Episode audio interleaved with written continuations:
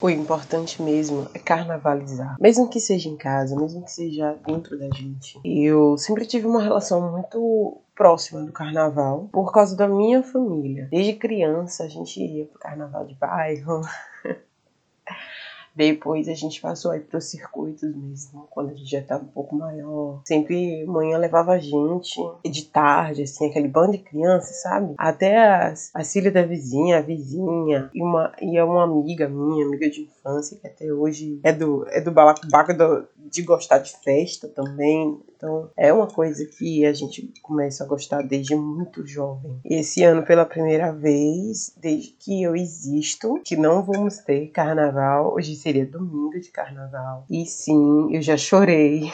Pois olha, enchem de lágrima quando eu lembro que a gente não tem carnaval esse ano e de, dos outros carnavais que eu não fui de tudo que eu não aproveitei por, por questões diversas. A religiosa era uma delas, mas não foi a principal. Eu fiquei 10 anos sem carnaval porque eu passei mal, desmaiei uma vez e aí a gente não foi mais manhã por, por precaução mesmo, por medo. Mudou de ideia e a gente passou a não mais ir pro carnaval. Então a gente passou 10, quase 10 anos indo pra ilha. E aí depois eu comecei a trabalhar, passei o carnaval trabalhando e aí chegou a vida adulta, né? Acabou-se que era doce. E da minha vida adulta mesmo, que eu me lembro, eu fui pra três carnavais somente. Isso me dá um desespero, sabe? A voz chega fica embargada, assim. Eu ia gravar um podcast de outro assunto, mas eu decidi gravar o assunto carnaval quando eu sentei aqui para gravar, porque eu disse, não é possível, não é possível que eu não fale nada sobre isso. É, eu fui pro carnaval em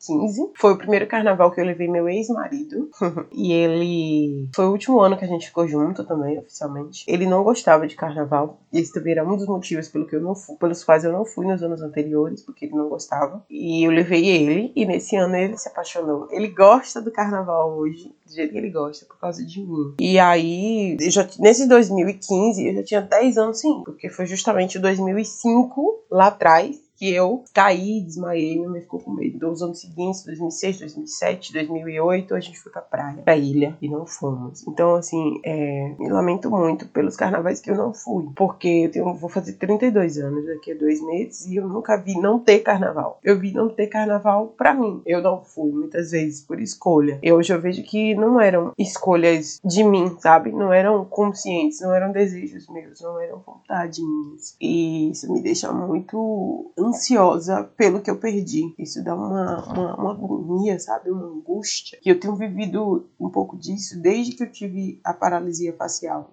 final de 2019, que eu fiquei três meses dentro de casa, ou seja, a minha quarentena começou antes das pessoas. E eu me sinto assim desde essa época. Todas as coisas que eu perdi, todas as coisas que eu não fui, que eu deixei de, de fazer, todas as experiências que eu deixei de ter. E aí, naquele momento, foi que eu decidi que eu não ia mais deixar de ir para as coisas que eu quisesse ir, que eu não ia deixar de fazer as coisas que eu quisesse fazer. E ali foi aquele momento foi decisivo na minha vida. Tanto que no ano passado, no início do ano passado, antes de começar tudo isso, pandemia, eu fui para muita festa. Fui mesmo fui. Toda festa que eu podia ir, que eu tinha dinheiro de transporte, eu ia até o carnaval. O carnaval do ano passado eu fui para quase todos os dias. Na quinta eu fui só, eu fui com uma amiga. Fui pro Furdunço, que é o final de semana antes. Aí fui na quinta com uma amiga. Na sexta eu fui só. No sábado eu não fui, que eu tava cansada. No domingo eu fui. Na segunda eu fui. E eu não fui na terça. Ou seja, eu só não fui dois dias do carnaval do ano passado. E eu fui sozinha. Super tranquilo, não aconteceu nada comigo. Quem me guarda não dorme. E era engraçado que mãe me ligava, né, mano? Você tá no carnaval? Você tá no carnaval sozinha? Eu disse, não, não vou sozinha, eu tô com Jesus. Foi muito mágico. E também eu fui em 2017, então eu fui para três carnavais na minha vida adulta. Somente 2015, 2017 e 2020. Então, esse não carnaval esse ano me, me deu vários alertas, assim, disparou várias coisas. De que eu gosto de carnaval, de que carnaval faz parte de mim, da minha vida, e que eu não vou mais abrir mão do que eu gosto por causa de ninguém, por causa de nada. Não vou mais tentar preencher minha vida com coisas que não têm a ver comigo, só para satisfazer alguém ou alguém. Então é isso, que o nosso carnaval possa estar dentro da gente também. E que esse não carnaval desperte em outras pessoas também outras coisas, reflexões sobre o que tem, que a gente gosta, que a gente é, que tem por aí na vida e que a gente não aproveita. E que a gente não, não dá valor, só sente falta quando não tem. É isso.